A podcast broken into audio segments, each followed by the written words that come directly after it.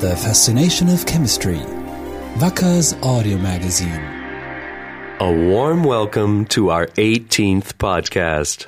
Once a month, we explore the exciting world of chemistry. In this edition, we're going to talk about the safe transportation of electricity. Electricity is transmitted via overhead lines, but also underground and even under the sea. Laying these cables is expensive and only worthwhile if the cables and connectors remain operative for as long as possible. The goal is 40 years.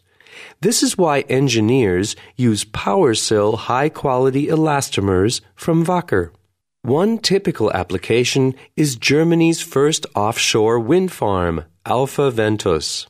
It is located 45 kilometers north of Borkum on the coast of Lower Saxony. There is no wind farm in the world that is further from the nearest plug outlet.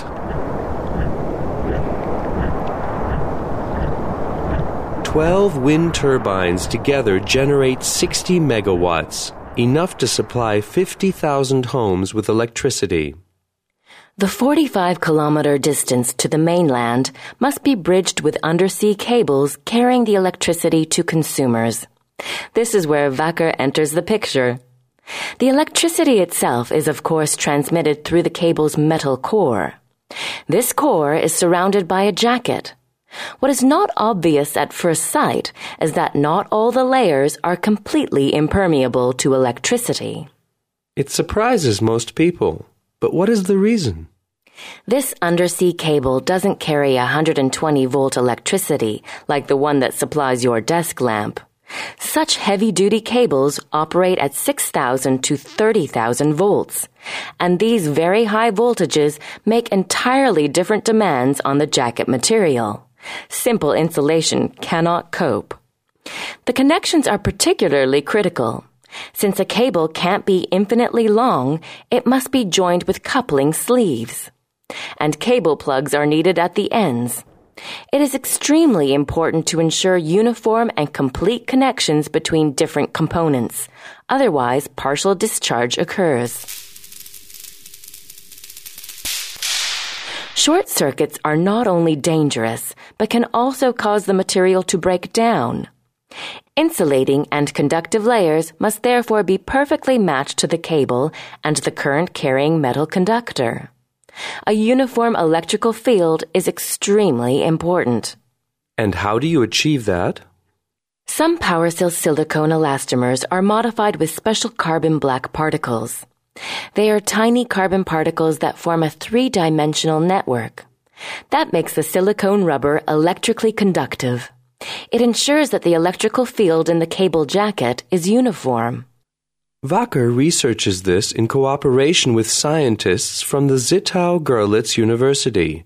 They investigate the behavior of the carbon black particles that you just mentioned, but also how the different cable components interact with one another. These findings enable the researchers to advise cable manufacturers about the properties of the materials they use. The researchers worked with Wacker on developing test instruments for accurately determining the material's conductivity. These instruments are now used in quality inspection.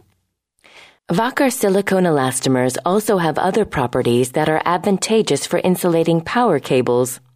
The hydrophobic surface of the silicone protects the cables against moisture. High temperatures are also not a problem for the material. In tests, silicones withstood temperatures up to 180 degrees Celsius for long periods. Thanks to their high dielectric strength, there is no arcing in the interior even at high voltages. And last but not least, silicone elastomers are UV resistant. The better the quality of all the components, the longer the cable can transmit power without problems occurring. That means less repair work or replacement of parts. This is extremely important for underground and undersea cables because they are so extremely difficult to lay. Moreover, laying the cables underground or under the sea only makes economic sense if they can stay there for several decades, since digging and refilling the cable trenches is a lot of work and very expensive for the power grid operators. Transmission cables will become even more important in the future.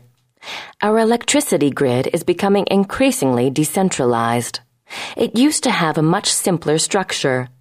A few large centralized power stations delivered power via overhead lines to the distribution substations. From there, it supplied homes. It was only necessary to compensate for the fluctuating consumption at different times of the day and in different seasons. As renewable energy generation expands, it is becoming necessary to make power grids more flexible and intelligent.